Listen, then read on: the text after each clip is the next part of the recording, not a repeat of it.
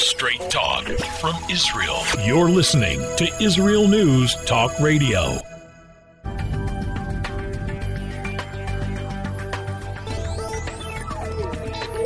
Welcome to the Science of Kabbalah with your hosts, Rabbi Yitzchak Michelson and William Hall, here on Israel News Talk Radio.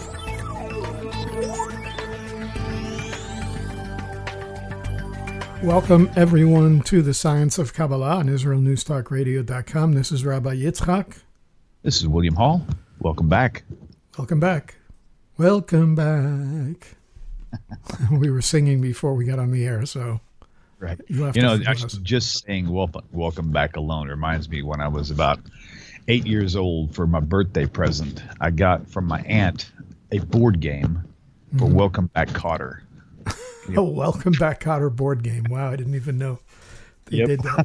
I mean, I watched the show because that was sort of my era of TV, but I guess they made board games out of everything. I think so, too.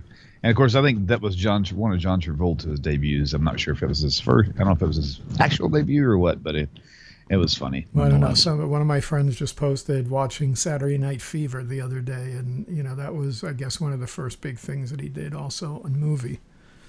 Wow. Saturday Night Fever. Board games. Well, I'm going to date myself. My big board game growing up was Candyland. Interesting. I remember Candyland. Do you remember that? And Operation. Yeah. Operation was fun too, but that was fun. That was not a board game. That was more like that was the highest tech, high tech before that you could get. Yeah, well, all of us wanted, you know, those kind of like chemistry sets or mad scientist kits. Yep. You know, where you could do all kinds of experiments. You know, which was better than us trying to set fire to the furniture in the house. You know, but they knew all the deep intricacies of all the science and stuff, but some people don't. But that's kind of like the essence of the show, right? I mean, yes. Science of Kabbalah, it's like people who don't know much about it or people who are fully experienced in it. You know, you can pick up these things that you know, can't find anywhere else usually. So it's kind of nice. Right. So talking about fire and setting fire to things, we're going to talk a little bit about that really as it relates to light, because we're on the second night of Hanukkah here in Israel, at least. I just finished lighting the candles just a little bit ago.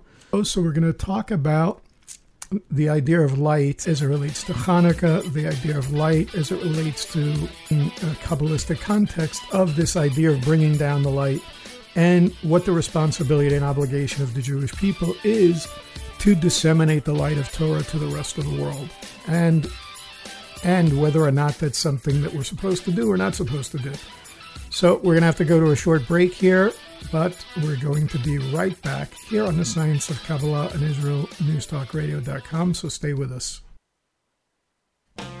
How did a nice Jewish girl from Delaware end up living in Israel? Shalom, I'm Natalie Zipinski. Join me on my show, Returning Home. Meet different people who have moved to Israel. Hear their personal stories, their highs, their lows, and everything in between. Each week, we talk to experts on immigration and the process of moving to Israel. Listen to Returning Home every Thursday, only on Israel News Talk Radio.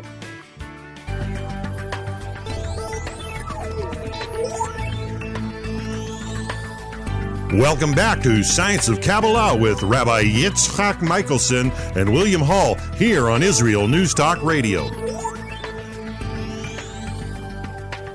Welcome back, everyone, to the Science of Kabbalah. So before the break, I was mentioning this idea of Hanukkah and the idea of light and bringing down light and talking about the Jewish responsibility and obligation as it relates to being a light to the nations.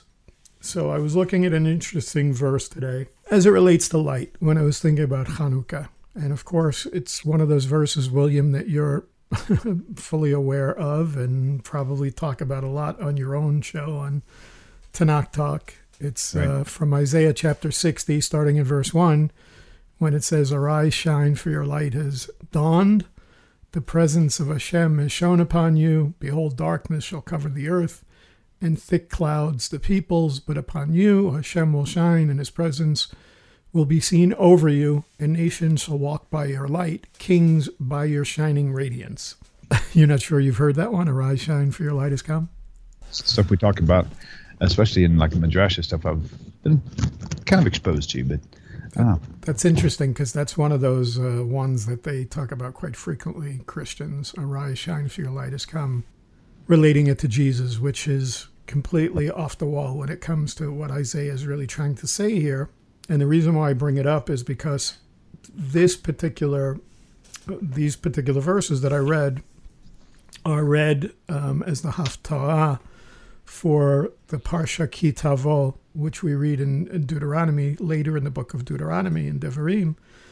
And Ki Tavo is the Parsha where you have the priests being split between two mountains, between Mount Eval and Mount Gerizim. And we have both the blessings and the curses read, where it's said that, you know, you shall keep the Torah, and this is what's going to happen. These will be the blessings that will happen if you keep the Torah, and these will be the curses or the calamities that will take place if you don't keep the Torah.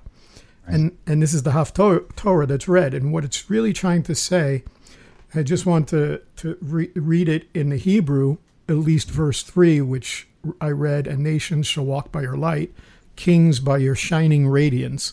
So it's "V'halchu goyim le'orech u'malachim le'noga zarchach." It's so the word that I wanted to emphasize was that word "linoga," which usually is translated as radiance or brilliance. And the reason why I wanted to bring it up is because "noga" is something that we see as it relates to Kabbalah as well. And I might have mentioned it on a previous show when we've talked about Ezekiel 1 and the vision he has of what we call the Merkavah, the chariot, the divine chariot. And there are different words that are used in Ezekiel's vision, like whirlwind and cloud and so forth. And one of the things that is spoken of is the Nogah, the Klipa Nogah.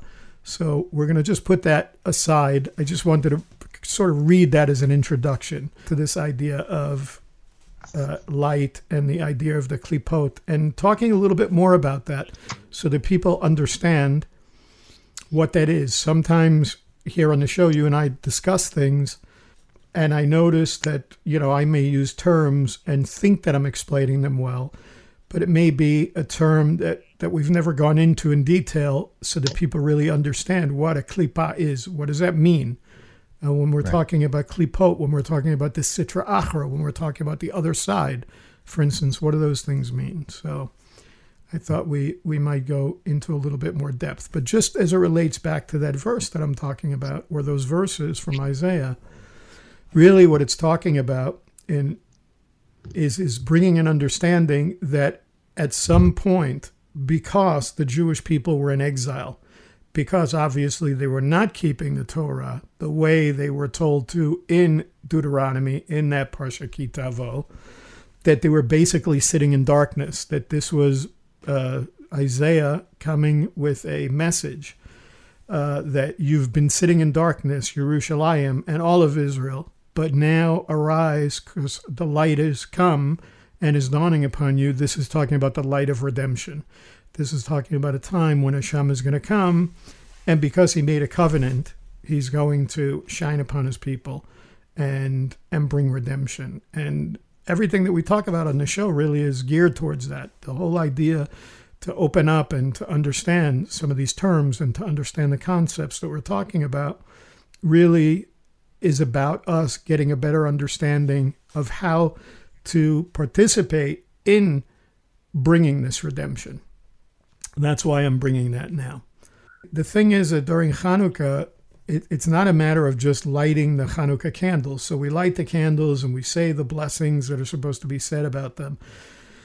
But really, you find that you can't just walk away. You really have to kind of sit there, and you have to stare at the lights. You have to look at the light, and you have to understand that it has incredible relevance to us outside of the physical world. You know, when we talk numbers, for instance, when we talk gematria, 7, the number 7 is usually related to the physical world, but 8 is beyond nature. It's talking about going beyond, you know, what we see in the physical realm. And Hanukkah is what? 8 nights. So we light 8 candles. So we're talking about this idea of transcendence. Even though it's a holiday, that is not spoken about in the Torah, but it's not something that was invented. We know that the concept of Hanukkah is about dedication. It's memorializing the idea that a transcendence of the physical to the spiritual, but in the physical realm, a transcendence of Greek culture and Greek philosophy that was sort of overtaking the world and overcoming that, because the Greeks were coming in and trying to get the Jewish people to stop doing things, stop keeping Shabbat, stop doing circumcision, stop doing all the things that were signs that the Jewish people had a covenant relationship with something outside of the physical realm. And the Greeks represented physicality more than anything else. I mean, if you think about it, the Greeks spent most of their focus on the human body, on the human image, on physicality. Most of Greek art, you see their focus on the naked body, for instance. Even in the Olympics, the first Olympics, it was said that they used to participate naked because everything was about the physique and the human body. So there's a great distinction between the two. So now I just want to, with kind of giving that introduction, we know that we talk often about the fact that God is good, and the nature of Hashem, the nature of God, is to do good. And so then you have to ask your question when you're talking about physicality and spirituality and all these things. And if things are so wonderful and we have this ability to transcend, then what's the deal with the idea of creating evil? And I mentioned that on a previous show, just in the last couple of weeks, that you have to make a distinction when we're talking about the introduction of evil into the world, that the creation of evil was not the actualization of evil, but the potential for evil. In other words, by Hashem allowing evil to exist, there was only the potential for evil, but the actualization where evil actually took place only came about as a result of the creation of man. So there are many different classic Jewish philosophical answers to questions about, this idea of evil. And it comes down to the idea that we were given free will. And because we're given free will, you could say we've sort of been placed into this arena of free choice or free will.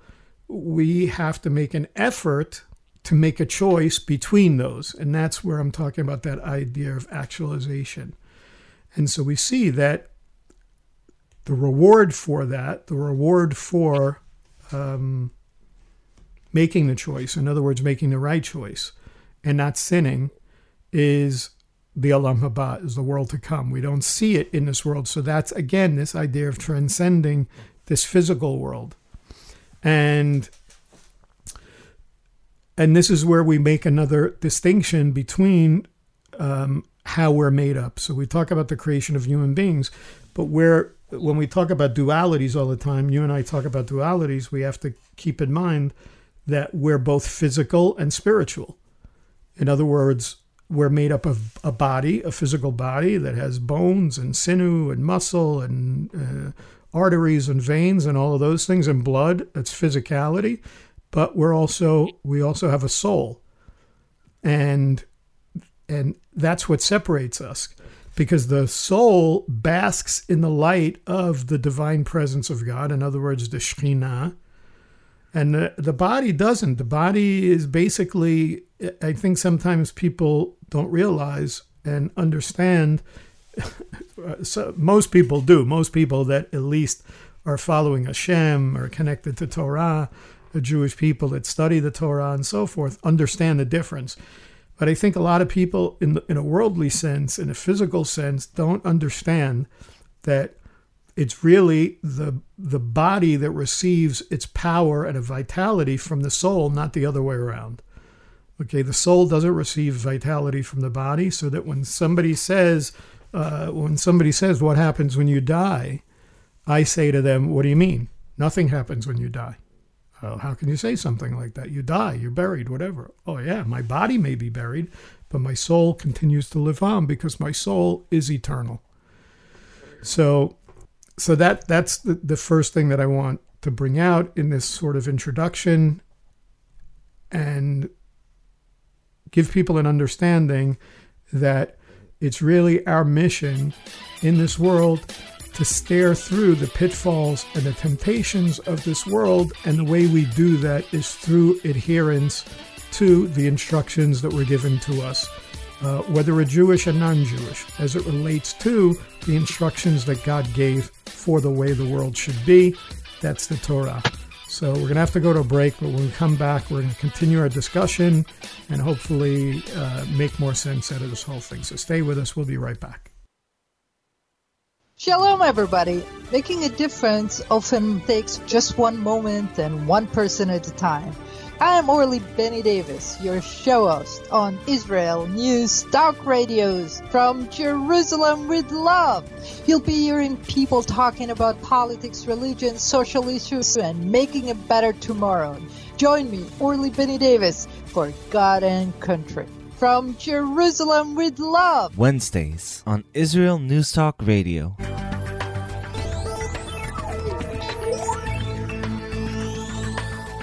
Welcome back to Science of Kabbalah with Rabbi Yitzchak Michelson and William Hall here on Israel News Talk Radio.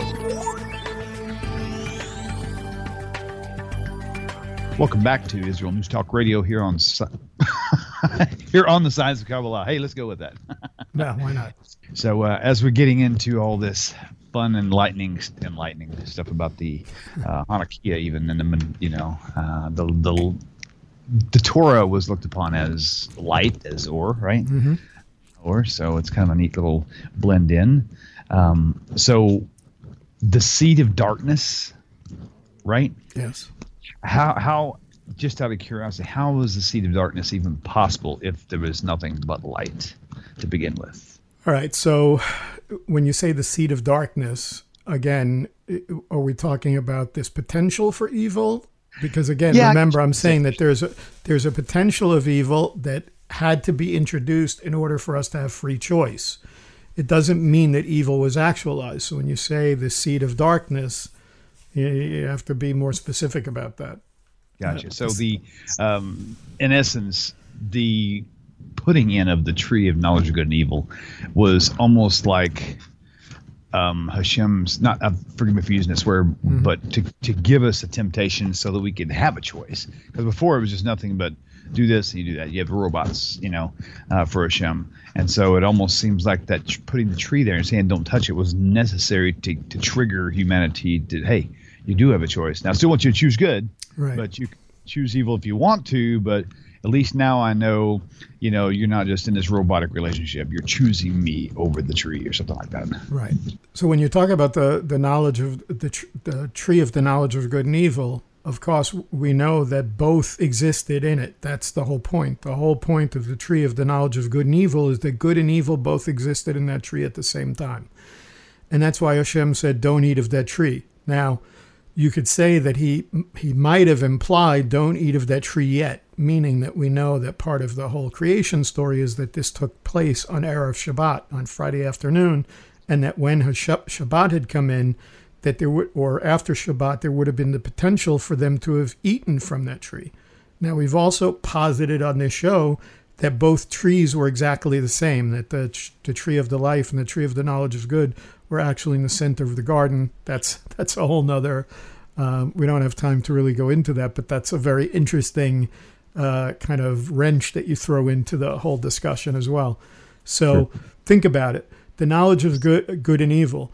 The good and evil, in a sense, didn't exist together in one form or one entity until after they ate of the tree. So what happens after they eat from the tree? It says that Adam knew his wife, and as a result, they had a child, right?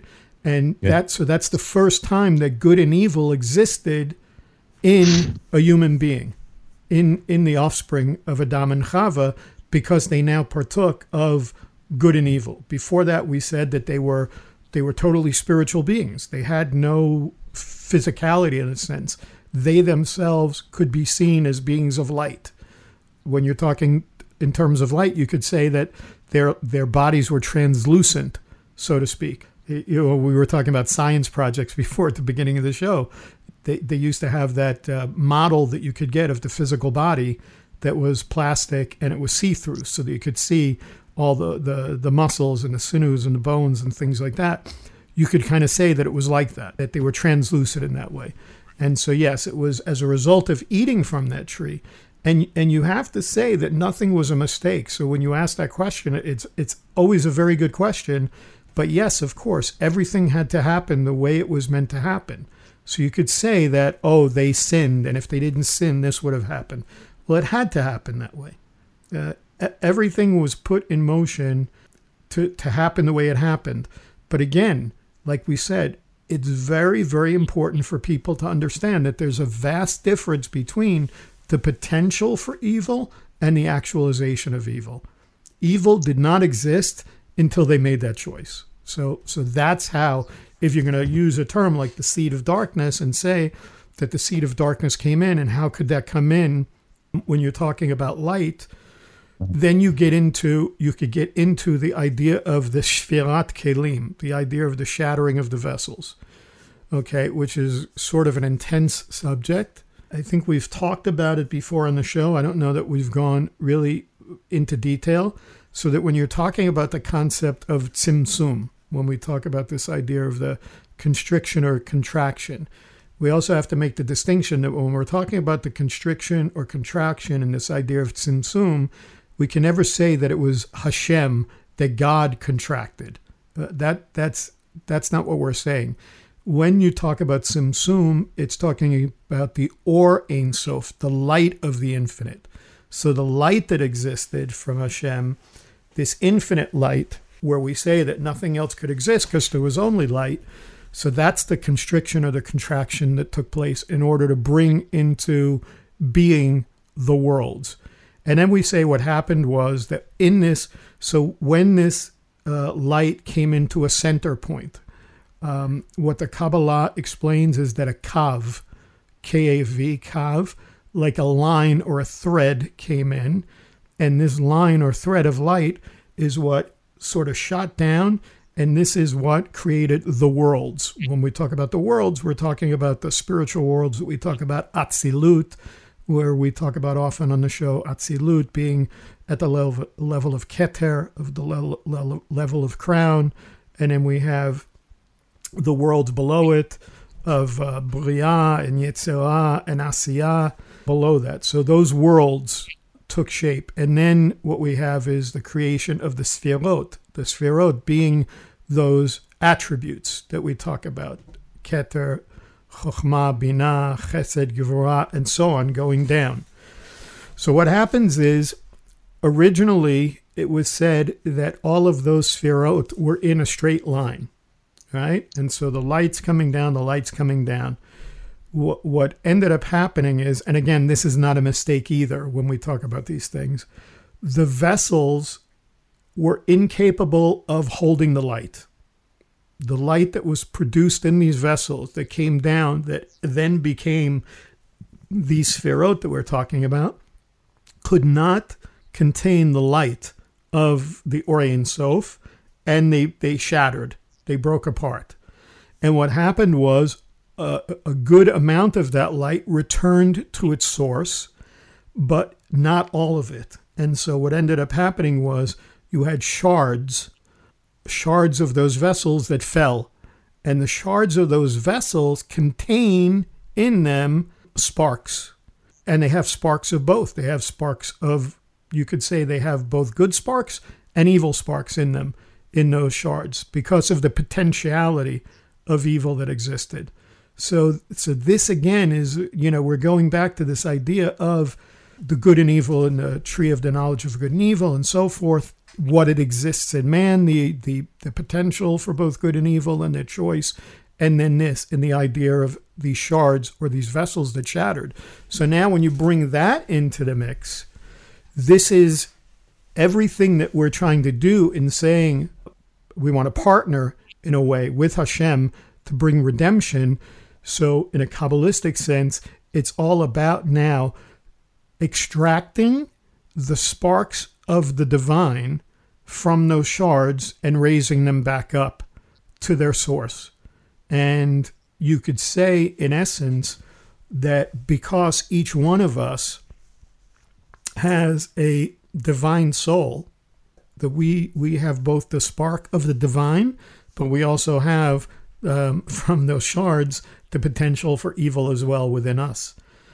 So everything is about that. So this is where one of the reasons why I wanted to talk about this today, and I'm glad you asked the way you asked it, because it gives me the idea to bring this up. So I say this often on the show. I talk about the idea that we all have a divine soul.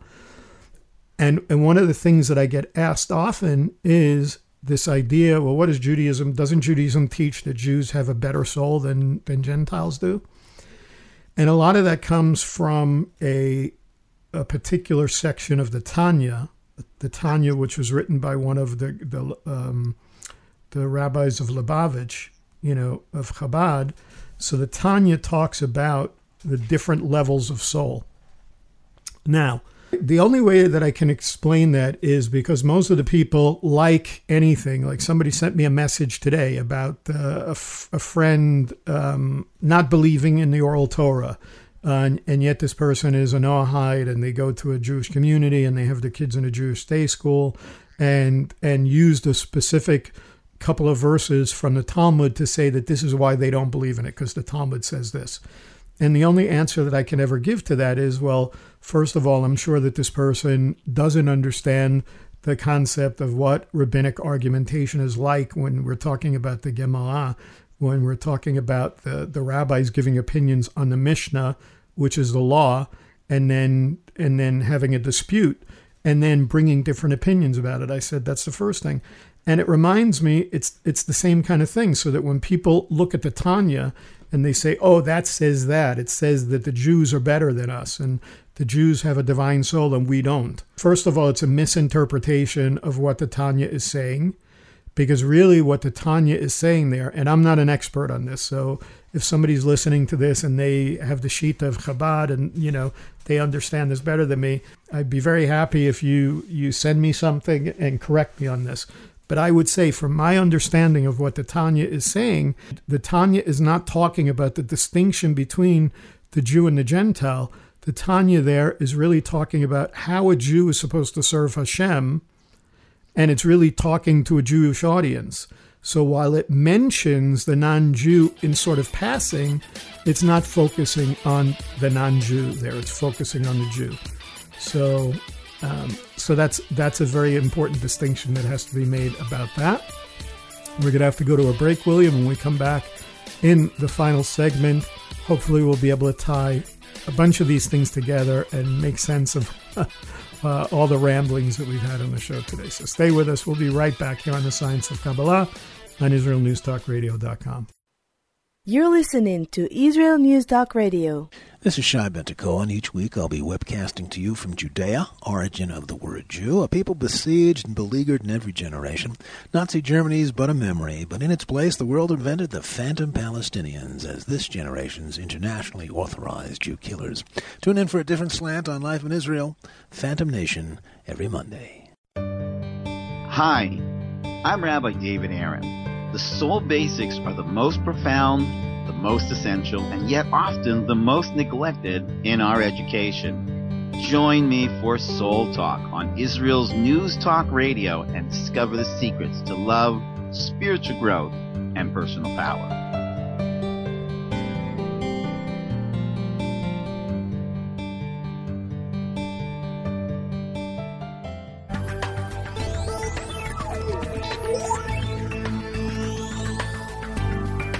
Welcome back to Science of Kabbalah with Rabbi Yitzchak Michelson and William Hall here on Israel News Talk Radio.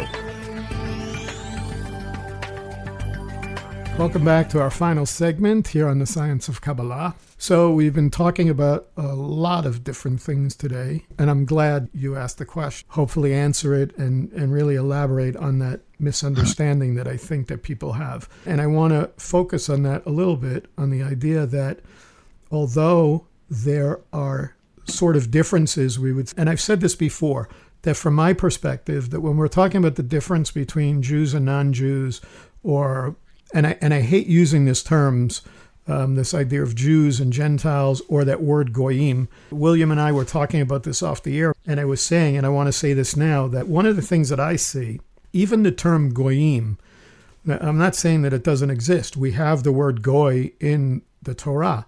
As a matter of fact, goy is a word that's used related to Israel as well, because Israel was a nation. As a matter of fact, we're called to be a kingdom of priests and a holy nation, a goy kadosh. So this idea of goyim having a negative connotation really bothers me. And what I was telling William was the idea that from my perspective, that the negative connotation that exists related to that word goyim came about as a result of the invention of Christianity, and specifically the invention of Christianity, which was invented by Paul and not by Jesus or not by anybody else. It was Paul who invented it, and it was some of the negative use that he used where he tried to blur the lines between peoples that caused the Jewish people to sort of rise up. And because of all the persecution that took place as a result of Christianity against the Jewish people, specifically our rabbis and our sages, built higher fences and thicker walls to really make a distinction between Jews and Gentiles. And one of the things that bothers me is that we have all these terms that that really do describe the person who's a foreigner or the person who's not Jewish in the Torah or in the Tanakh, where we have terms like ger or nochri, and sometimes those are not used to describe people today because, you know, we get into the whole idea of, you know, is there a ger today? And then we have this idea of a ger is really a ger tzedek, related to, you know, being a convert. And we got into these whole big, William and I are very aware of some of the battles that took place because we were sort of both of us on the front lines of the whole ger battle that took place years ago. Yeah. Unfortunately. Yeah, unfortunately.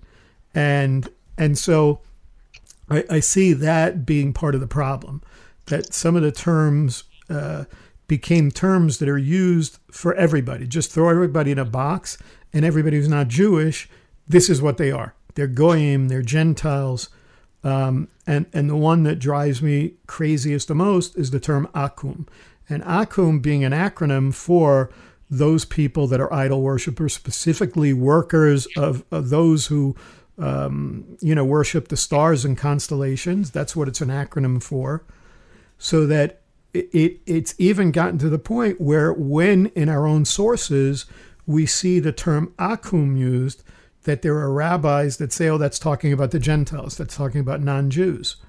That drives me out of my mind because it's not talking about all non-Jews. It's talking about people who are worshipers of constellations and stars, meaning that they're idol worshipers. So what do we do now when we have this entire group of people, thousands upon thousands of people that don't worship idols, that say, I want to follow Hashem, I want to follow Torah, I want to be connected to the Jewish people? I say there's nothing wrong with that. And I'm saying all of that because I ended at the second segment that we did where I said that while there might be a distinction, meaning that there might be different obligations and responsibilities between a Jewish person and a non-Jewish person, that I don't make a distinction between the souls that we were given. So that when we're talking about that shattering of the vessels and those shards falling to the ground in a, you know, a metaphorical state, the idea of falling to the ground metaphorically, and within those shards existing both good and evil. And we're saying the whole idea of this idea of transcendence is now to take those sparks and raise them up, certainly the good sparks. So if I am part of a shard that just happened to be raised up within the Jewish people, but William is also a shard, and the good is extracted from the shard that William comes from, and he's being elevated as well because he's a guy that's left idolatry, and he's following Hashem, and he's following Torah, and he's doing incredible work by drawing not only non-Jews to Hashem, but how many Jews have come back to Hashem as a result of your work on Tanakh Talk, for instance? Well, I know that for me it was a struggle when I first left the Christian, I'll call it the Christian faith. I just automatically felt and thought that, well, now I have no choice but to convert to Judaism since I'm rejecting Jesus now. Right. And, so as the channel moved on, as several years passed, and we kept pursuing questions and getting questions off and on and doing topic over topic on, Ben Noach and the whole nine yards. I made the decision, my wife and I made the decision to remain as Ben Noach. Right. And one of the bigger reasons for it is this. I've talked to so many people who said that if they had come across my channel and they saw what I was doing on that channel, they had thought that I was Jewish, they wouldn't have even watched it. They would have just skipped right over, like another Jewish person ridiculing Christianity. Mm-hmm. But because of where I come from, it creates more of an open door and more of a welcome mat for Christians to be able to come in, and it's not such a harsh thing. And so over the years, I have seen and heard so many stories of even Jewish people who were being tempted with Christianity, and because of the channel, they were able to refute and to stick to their home plate instead of going off into idolatry as well. So it is very much a mixed population on the channel for sure, and it's been very helpful. And I would encourage other people to be a light as well. I'm not shining my light in people's houses. I mean, people come to my channel. I don't go to them and say, "Here, watch this," And the people are coming, and there's obviously a need for it and hunger for it. So my experience is with the other Noahide aspects and the ger movement and all this other stuff, that was really, to me, it was almost dangerous, because there's so many people out there who want to be the end all to knowledge and want to be the go-to on seeing who's the biggest and baddest, and no one wants to share anybody else's work because they don't want their other, it's a big fight, mm-hmm. on the battle, who's right, who's wrong.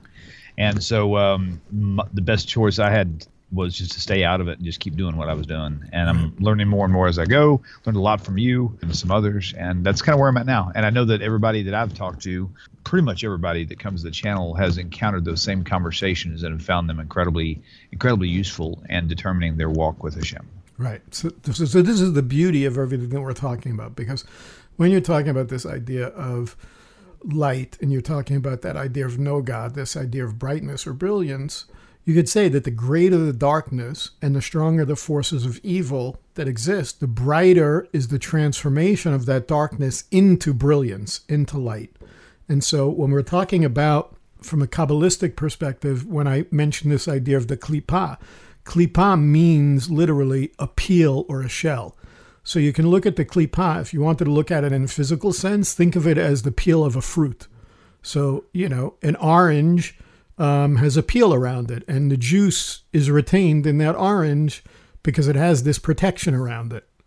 But when you eat the orange and you throw the peel away, the peel, like I said, is only there to preserve the fruit. And this is the same truth as it relates to the existence of evil.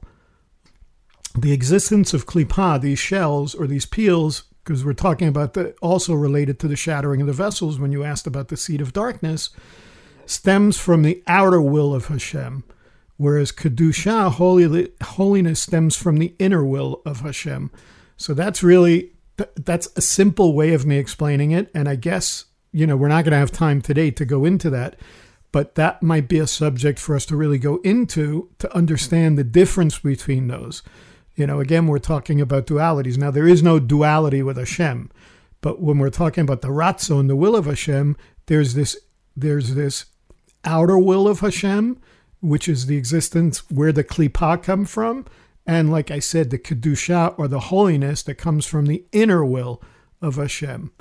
And this is where we get the difference between how Kabbalah divides everything in the world to either the sitra, the kedushah, the side of holiness, or the sitra achra, the side of impurity, or what we call the other side, the side of the Klipah. And there's nothing that is in between. So everything, every thought that we have, everything that we say, every action that we take, as it relates to physicality and creation, has its source either in kedushah, in holiness, or in klipah, with these shells that we're talking about. And so that's what I really want people to focus on today, is this idea of understanding the difference between, that the difference that exists between us is one of physicality and not spirituality. And so that today, regardless of who you are, whether you're a Jew or a non-Jew, if you're connected to Hashem, if you're trying to connect to Torah, then you are part of this transcendence. You're part of this theme of Hanukkah, of elevating the light, bringing the sparks, extracting the good sparks out of these shards that have fallen, and elevating them back up to their source, which is going to be the transcendence and which connects us to the Olam Haba, the world to come, and in Judaism being one of the religions that says that all righteous of the nations have a place in the world to come, where we will have the ultimate Shabbat, the ultimate Hanukkah, the ultimate transcendence of light. So thank you for being with us each week here on the Science of Kabbalah. Israel News Talk Radio's chat room. Just click the orange button at the top of the IsraelNewsTalkRadio.com page, log in as yourself or an anonymous guest, and join in on the fun. You'll meet other listeners from all over the world who listen to Israel News Talk Radio, and you can make new friends. Israel News Talk Radio's chat room. It's the closest you can get to being in the studio with us. We love listening to Israel News Talk Radio. Where can you get the inside news on Israel? At Israel News Talk Radio, we're dedicated to sharing Israel's inside story with the world by providing our listeners with news on Israeli politics, current affairs, and Israeli Jewish culture. The Israel News Talk Radio homepage also provides you, the listener, with useful information at your fingertips, with scrolling news headlines, weather, currency exchange, Shabbat candlelighting times, and so much more. Our radio programming is always accessible and on demand. We operate absolutely free of charge for everyone, everywhere. If you love what we do, partner with us now by becoming an Israel News Talk Radio supporter. With your support, you'll be inscribed on our Israel News Talk Radio Wall of Fame. There's nothing like us in the world. Be part of something great. Israel News Talk Radio. Straight talk from Israel. If you love Israel News Talk Radio, then you'll love our Facebook page. We keep you up to date on what's happening in Israel, plus little surprise treasures that we don't share on the radio. Go now to follow us on Facebook. Just look for the Israel News Talk Radio Facebook page, and don't forget to subscribe and follow us by clicking on the like button. We post great stuff there that you'll want to share. Israel News Talk Radio on Facebook and Israel News Radio on Twitter. News, opinion, and more. You're listening to Israel News Talk Radio.